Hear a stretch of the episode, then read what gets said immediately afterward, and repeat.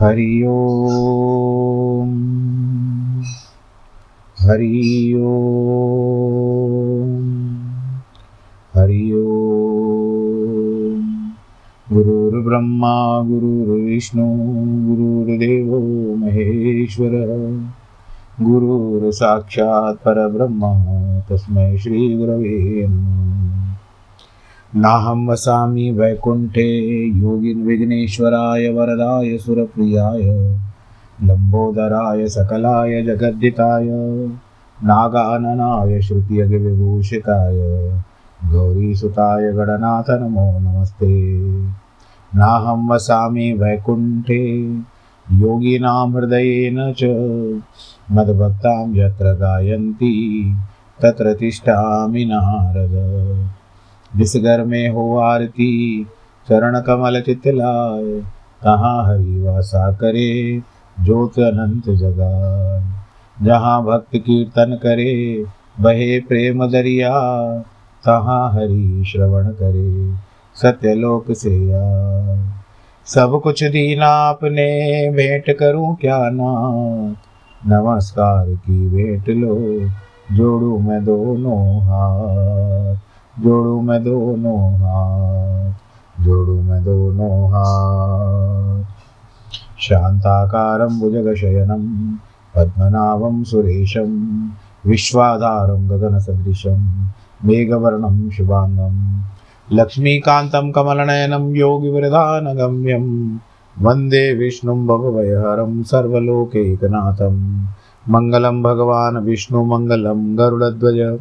मङ्गलं पुण्डरीकाक्ष मङ्गलायस्तनो हरि सर्वमङ्गलमाङ्गल्ये, शिवे सर्वार्थसाधिके, शरण्ये त्र्यम्बके गौरी। नारायणी, नमोऽस्तु ते। नारायणी, नमोऽस्तु ते। नारायणी, नमोऽस्तु ते। सत्यनाम श्री वाहेगुरु। सत्यनाम श्री वाहेगुरु सत्यनाम श्री वाहेगुरु सत्यनाम श्री वाहेगुरु यही नाम है आधारा। यही नाम है आधारा।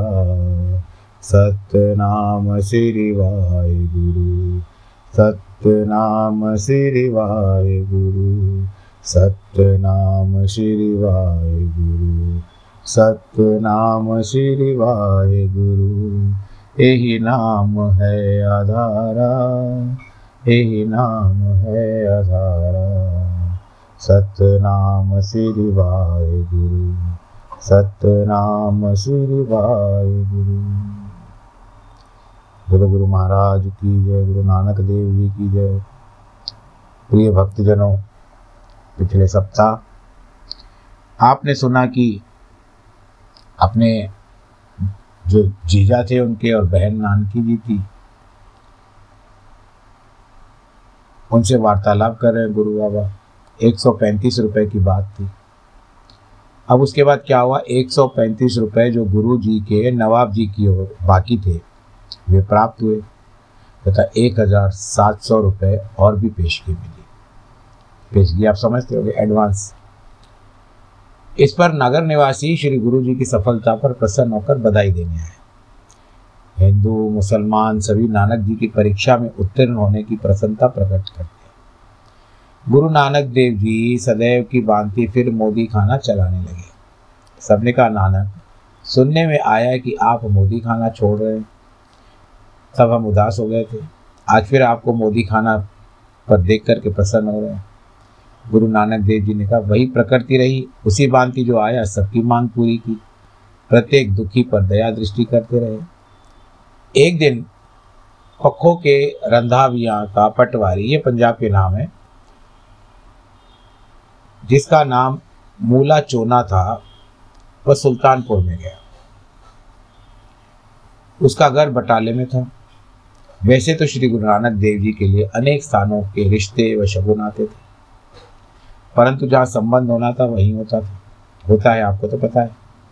मूले ने 1510 1510 विक्रम में, यानी संवत, विक्रम संवत में ब्राह्मण को द्वारा शगुन भेजा। शगुन के मिलने पर नानी की जी और जयराम जी को चारों ओर से बधाइयाँ मिलने लगी। जयराम जी ने एक पत्र केसर लगाकर श्री कालू के पास भेजा, जिसमें श्री गुरु नानक जी की सगाई का, यानी उनकी जो मंगनी है विवाह यानी मंगनी सगाई का वर्णन था, विवरण था। अतः एक बधाई के साथ ही गुरु जी के माता पिता को निमंत्रण भी भेजा। कालू जी ने अपार प्रसन्नता का प्रदर्शन किया। पत्र लादने वाले को दृष्टि से आदर सत्कार से प्रसन्न किया और समस्त बरादरी के नर नारी को बुलाकर आनंद उत्सव करते हैं, खुश हो गए। कालू पटवारी आज अपने को धन्य मानता है। उसका हृदय भी बहुत प्रसन्नता से कालू जी की शुभ सूचना अपने सभी संबंधियों को दी। गुरु जी के ननिहाल में भी निमंत्रण पत्र लिखा, जो नानी का घर था गुरु जी और आशा प्रकट की कि आप सभी मिलकर आओ, ताकि हम सब लोग सुल्तानपुर इकट्ठी चलें। नाना, रामा और मातुल कृष्णा आदि ने मातुल यानी मामा का घर। ये समाचार सर्च स्वीकार किया। विशेषकर नानी भराई जी बहुत प्रसन्न हुए। सब मिलकर तलवंडी की ओर चल पड़े। ये तमाम तलवंडी में आकर के श्री गुरु जी से मिले। आदर सत्कार आदि के पश्चात माता मही, यानी नानी जी ने, बिराई मातुल कृष्णा, महामाता, माता महाराम, बुला लुभाया। इसके अतिरिक्त श्री कालू, श्री का, श्री लालू, माता तृप्ता, इसके साथ नौकर रामा तथा चार और पुरुष सभी मिलकर मनुष्य, नर, नारी, सुल्तानपुर की ओर रवाना हो गए। अब राय बुलाट से छुट्टी लेने के लिए पटवारी श्री कालू जी आए। अब राय ने पूछा, कालू, आज क्या बात है? तुम प्रसन्न दृष्टि दृष्टिकर होते हो? तब श्री कालू ने अपने पुत्र नानक देव जी की सगाई की गाथा सुनाई। यह सुनकर राय बुलाने का है कालू, जाओ बेशक, परंतु नानक से बचकर रहना, क्योंकि वह तो साधु वृत्ति का जीव है। मालूम नहीं हो सकता कि वह किस समय क्या कुछ करने के लिए उद्यत हो जाए। कालू जी ने कहा, श्रीमान, आप मुझे उत्साहित करो क्योंकि आपको परमात्मा ने मान दिया है। तब राय बुलार ने मुबारकबाद दी और कहा कि अल्लाह मेहर करे। मेरी ओर से श्री गुरु नानक देव जी को गले लगाना, सम्मान करना तथा दोनों हाथ बांधकर बंदगी कहना कि तथा जयराम जी को भी मेरी सलाम दुआ करनी। बीवी नानकी को मेरी प्रेम भरी आशीर्वाद के साथ मुबारक अर्ज़ कर करनी राय से छुट्टी लेकर के सभी सुल्तानपुर पहुँचे। तब परमानंद पलते के घर में आ गए। श्री गुरु नानक देव जी को इनके आने की सूचना मिली। यह भी सुना कि मर्दाना डूब भी इनके साथ मंगल गीत गाने में के लिए आया है। सुनते ही श्री गुरु नानक देव जी मोदी खाने से उठकर इधर आए और आते ही प्यारे पिताजी के चरणों में लिपट गए। अन्य सबको आदरपूर्वक मिले। राय बुलार का कुशल मंगल पूछा। बुज़ुर्गों के चरणों छुए। श्री नानक ने आशीर्वाद प्राप्त किया। राय बुलार का प्रेम संदेश नानक देव जी को सुना दिया गया। उस समय एक विचित्र घटना घटी कि सबने प्रेम पूर्वक नानक जी के सिर पर वारना किया, परंतु लेने वाला कोई नहीं था। जो पैसे घुमाते हैं ना वारना तुलसा बांधी आज्ञा पाकर आ गई। कुछ मांगने वाला याचक लोग आ गए। उसी समय सभी ने वारना किया। रुपए पैसे अधिक दिल खोलकर याचकों को दिए गए। किसी ने बीस, किसी ने दस तथा किसी ने पाँच रुपए करके याचकों को दिए। यानी ये बीस और पाँच रुपए भी बहुत बड़ी बात थी। उस समय की बात अब संबत पंद्रह सौ पचास मार्ग शीर्ष शुक्ल पंचमी को गुरुवार का दिन था। सुल्तानपुर से चले कालू, रामा, परमानंद पलता, श्री जयराम जी का पिता तथा जयराम ने निधे ब्राह्मण को रंधावा ग्राम में रवाना किया। पक्कों के रंधावे का चौधरी जीता रंधावा था। उसका पटवारी मूला चोड़ा था। उसके घर जाकर निधे ब्राह्मण ने खबर की। मूले ने कहा, नमस्कार पंडित जी। प्रार्थना की कि आपका आना कैसे हुआ? पुरोहित निधे ने कहा, मैं सुल्तानपुर से आ रहा हूँ। जयराम जी ने कहा है कि मूले चोड़ी को सूचना दे दो। मेहता, कालू, लालू, रामा, कृष्णा, जयराम, सभी आ रहे हैं। मूले ने कहा, मेरे अहोभाग्य, जो इन लोगों का पदार्पण हुआ है।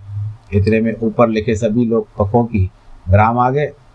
फिर पदाई के पश्चात सभी कार्य किए गए। आनंद मंगल की दृष्टि होने लगी और दोनों की ओर से प्रसन्नता का अपार प्रदर्शन हुआ।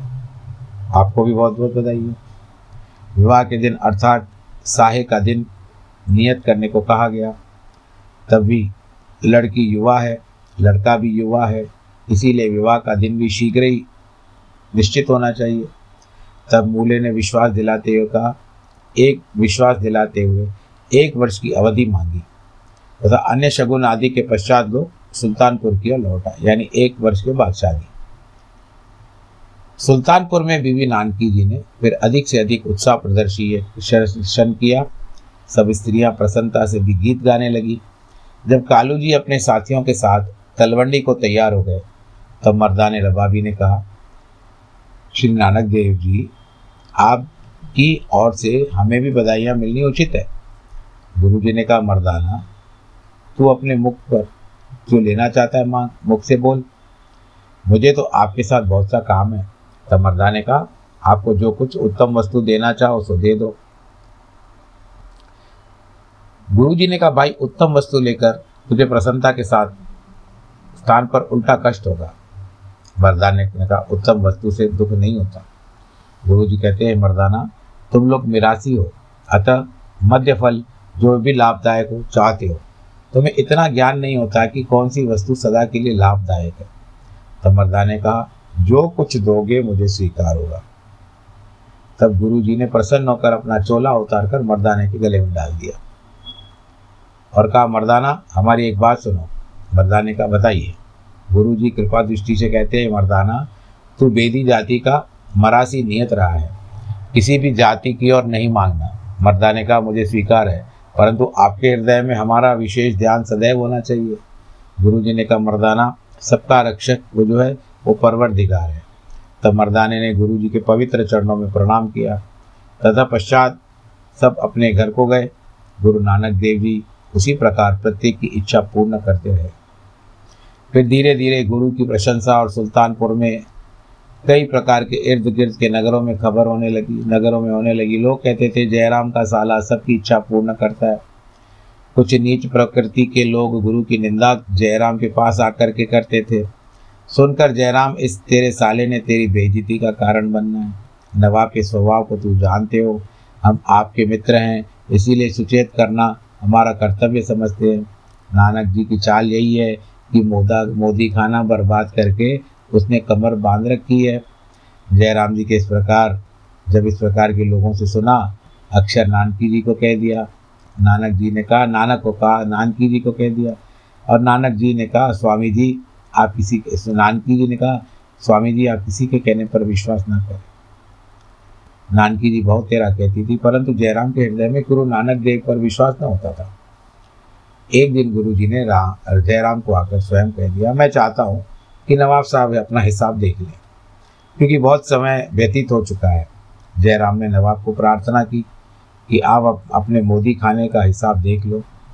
नवाब की आज्ञा से निधे ब्राह्मण ने जाकर गुरु जी से कहा, आपको श्री राम, श्री जयराम तथा नवाब साहब याद करते हैं। तब गुरु जी तमाम बही खाता लेकर नवाब के पास आ गए। नवाब ने श्री गुरु नानक देव जी का आदर और सत्कार किया। नवाब ने कहा, आपका नाम क्या है? तब गुरु जी ने उत्तर दिया, मेरा नाम नानक निरंकारी है। नवाब ने कहा जयराम, आप इसे, इसके अर्थ कहो, क्योंकि मैंने कुछ समझा नहीं। तब जयराम जी ने शीश झुका के कहा, झुका करके कहा, हे हजूर, जिसका रंग रूप नहीं, जिसका कोई सानी नहीं, जो अपने जैसा सिर्फ़ आप ही है, जो सर्वशक्ति का मालिक है, यह कहता है, मैं उसकी स्तुति करने वाला एक नाजिज मनुष्य हूँ। यह सुनकर नवाब हंसने लगा और कहने लगा, जयराम, अभी इसकी शादी की है या नहीं? जयराम ने कहा, इसका विवाह निकट ही होने वाला है। नवाब ने कहा कि इसकी ज्ञान की बातें तभी तक जब तक इसकी शादी नहीं होती। जब इसकी औरत घर में आ जाएगी ना, तब इसकी अकल वो नहीं रहेगी। अब है, तब नहीं रहेगी। बड़े बड़े फकीर औरत का मुँह देखते हैं, सारे ज्ञान ध्यान भूल जाते हैं। यह सुनकर जगत बंधु गुरु नानक जी ने उनको उत्तर दिया कि, हे नवाब साहब, जिसके मन में इस अकाल पुरुष का सत्य प्रेम नहीं है, आप उसकी बातें करते हो जिनके मन में अगाध श्रद्धा ने सर्वशक्तिमान को सर्वव्यापक जानकर मान लिया उनका बेचारा स्त्री क्या कर सकती है? उसके लिए बेचारी स्त्री क्या कर सकती है कि मल मूत्र की पूर्ति नारी उन ईश्वर के सच्चे भक्तों पर प्रभाव नहीं डाल सकती?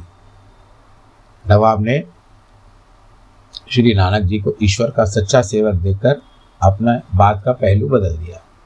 नवाब ने कहा, नानक मैंने सुना है कि तुम हमारे मोदी खाने में बहुत सी वस्तु निकाल कर लोगों को मुफ़्त बांटते रहते हो। अर्थात मोदी खाना लुटा रहे हो। इतना स्मरण रहे कि मेरा मेरा मेरा नाम दौलत खान लोधी है। नानक देव जी ने कहा नवाब साहब, आप अपने मोदी खाने को अच्छी प्रकार देख लें। यदि कुछ हमारा बाकी निकले तो दे दीजिए। यदि ना देना चाहे तो भी हमें कोई चिंता नहीं है।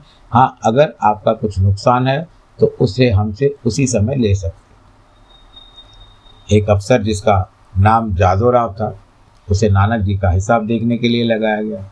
क्योंकि लोग कहते थे कि इस नानक देव ने मोदी खाने को बर्बाद करने पर, के लिए कवर बाँध करके रख दिया। जादव राव की पहली भी कुछ श्री गुरु नानक देव से अनबन थी। दिव्य ज्योति श्री नानक तो किसी के साथ विरोध नहीं करते थे, परंतु अकारण विरोध करने वाले भी इसी संसार में उत्पन्न होते हैं। निंदक के नियरे राखिए सुना होगा आप लोगों ने। ईश्वर के पास परम उपासकों को यही पहचान होती है कि वह किसी के साथ द्वेष नहीं रखते। जादोराव उन्हीं कलयुगी जीवों में से एक था, जो श्री गुरु नानक देव जी से अकारण वैर करता था। उसने जब अपनी नियुक्ति श्री नानक जी के हिसाब पर लगी तो बहुत खुश हुआ कि देखो, मुझे तो फ़ायदा होगा। मेरी इच्छा पूरी हुई। उसने मन में सोचा कि नानक ने हमें रिश्वत के रूप में कभी एक फूटी कौड़ी भी नहीं दी। यह तो मांगने वाला साधुओं को खिलाने पिलाने का शौकीन है। अब मैं इसे, इसकी गुस्ताखी का बदला लूँगा, गुस्ताखी का।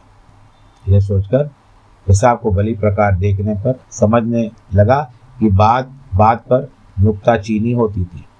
पाँच दिन हिसाब होता रहा।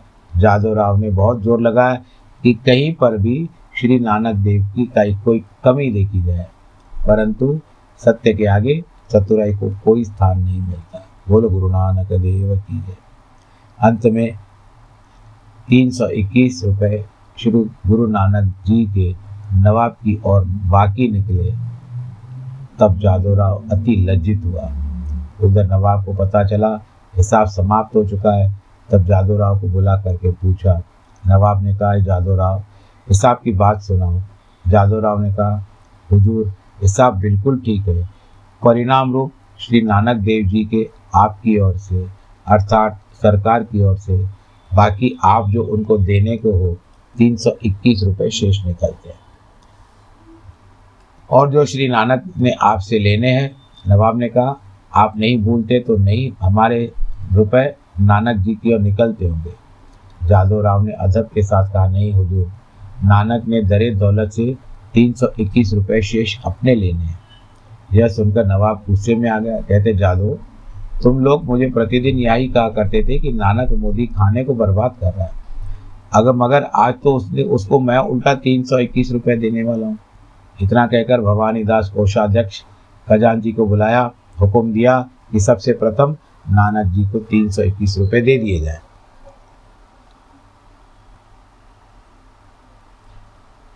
और तीन सौ रुपये और उसे दीजिए। नानक देव जी को तीन सौ रुपये इक्कीस मिल गए। नानक जगदादार नानक के घर जा रहे थे उसी समय। जयराम और बीवी नानक की प्रतीक्षा में थे।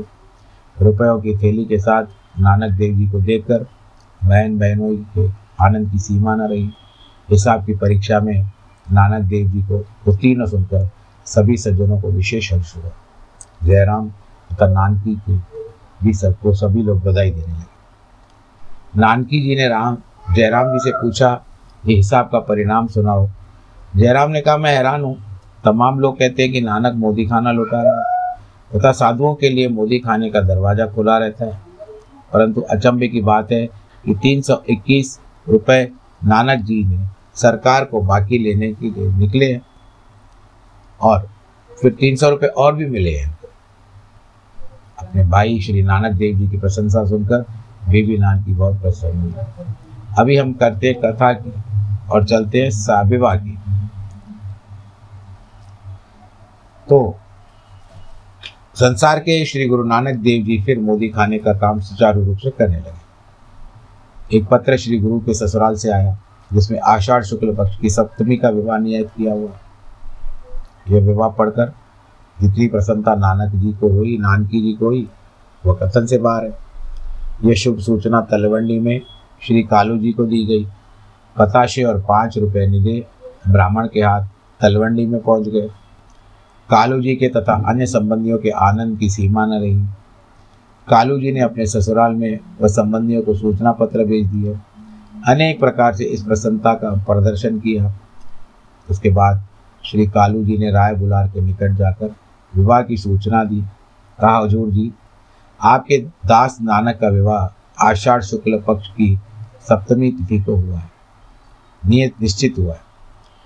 यह नानक बुलार को अत्यंत क्रोध हुआ। उसने श्रद्धा से मिले हुए क्रोध के साथ कहा, कालू तो अल्प बुद्धि है। तू संसार के पिता को अपना पुत्र मान रहा है। तेरे ये शब्द है, आपके दास नानक का विवाह है? सुनकर मन को ठेस लगी। वो मेरा दास नहीं है। पटवारी साहब श्री नानक देव जी के चरणों के अनेक दास मेरे जैसे हैं। वह तो अखिल विश्व का स्वामी है। कालू जी को ज्ञान हुआ, क्षमा मांग ली, राय ने कहा कालू, तू भी मुँह का कड़वा और जैसे को तैसा मिले। मैं मूल्य को भी जानता हूँ, वह धैर्यवीन पुरुष है। तुम दोनों कुड़म एक जैसी बुद्धि के स्वामी हो। परमात्मा ही सब काम ठीक करे। तो करे। तब कालू जी ने कहा, हुजूर मेरा एक ही पुत्र है। मैं उसके विवाह में ऐसे कोई शब्द क्यों कहूँगा, जिसमें विघ्नों का भय हो? राय ने कहा अच्छा आप लोग सुल्तानपुर को जाओ। श्री नानक देव के चरणों में मेरा सलाम कहना। तब श्री कालू जी के साथ लालू जी, परशुराम जी, इंद्रसेन, फिरंदा जगत मल लाला चंद लाल चंद जगत राय जटमल, इसके अतिरिक्त जितने भी वेदी उपस्थित थे, सभी तैयार हो गए। और माजे से रामा जी आदिक भी आ गए। तभी सुल्तानपुर में के लिए पहुँच गए। जब विवाह के दिन में पाँच दिवस रह गए, तब विवाह का कार्य प्रारंभ हुआ। अतः बारात सुल्तानपुर से आनंद पूर्वक विदा हुई। श्री मूले जी को सूचना देने के लिए निधे ब्राह्मण को भेजा गया। कहा गया कि मूला जी को जाकर बता दो कि सुल्तानपुर से वेदियों की बारात आ रही है। निदाजी गए और जाकर आशीर्वाद दिया। कहा कि जजमान बार बाग में बारात ठहरी हुई है। मुझे श्री परमानंद जी ने आपके पास सूचना के लिए भेजा है। मूला जी ने अपनी बरादरी को सूचना दी। स्वयं अजीत रंधावे के पास गया। पक्कों के चौधरी था। मूला जी ने उसे कहा, चौधरी जी, वेदियों की बारात बाग में ठहरी हुई है। आप भी स्वागत के लिए चलो। उस चौधरी के पिता ने अपने पुत्र को कहा, आप जाओ, मैं वृद्ध हूँ। जाना कठिन है। तुम जाकर मूला जी के कथनानुसार सब काम करो। मूला जी, मेरा शरीर शिथिलता के होने जा रहा है, जा नहीं सकता। तब चौधरी ने कहा, मूला जी, मैं आपके स्वभाव से परिचित हूँ। बारात ऊँचे कुल की है, अर्थात बेरी लोग हैं। कई शब्द ऐसा नहीं कहना कि जिससे हम लोगों की निंदा हो जाए। मैंने सुना है कि लड़के के पिता का जो पटवार का काम करता है, वह भी जवान का कड़वा है। तथा परमानंद भी बहुत ही बुद्धिमान, सुन रखे हैं। आप भी उनका सम्मान करके सत्कार को उचित है। जंतर मूला ने कहा चौधरी, हमें जो परमात्मा का आश्रय है, उसके पश्चात निधे ब्राह्मण को कुल नीति करके विदा किया और आप सभी मिलकर बारात के स्वागत को चले। पूर्व रीति के अनुसार बटहेरी के समान भी साथ किया। बारात को पहली रोटी कच्चा अन्न लेने की प्रथा पंजाब में थी, जिसे बिट बटहेरी कहते हैं। बटेहरी। फिर आदर सत्कार के सहित बारात को नगर में प्रवेश कराया गया। कालू और जयराम जी का पिता रुपए पैसे श्री नानक देव जी के सिर में वार कर फेंकते जा रहे थे। एक अच्छे स्थान पर बारात को ठहराया गया। वर को देखकर समस्त नर नारी बहुत प्रसन्न हो रहे क्यों नहीं हो भाई? सभी लोग मूला जी की प्रारब्ध की सहारा सराहना करते थे।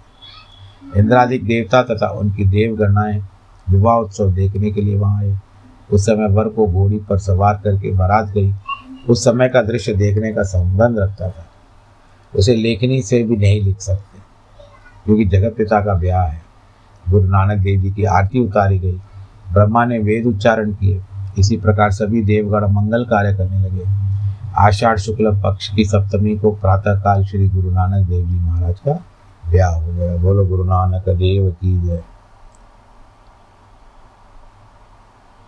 आपको भी बहुत बहुत बधाई। आज ही सगाई का की कथा भी आ गई, आज ही।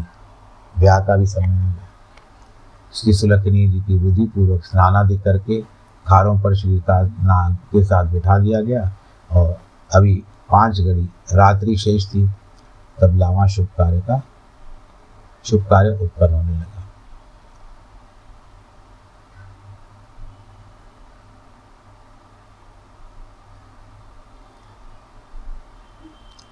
तो आज की कथा को हम यहाँ पर पूरा करते हैं और उसके बाद कथा का प्रसंग तो चलता रहेगा।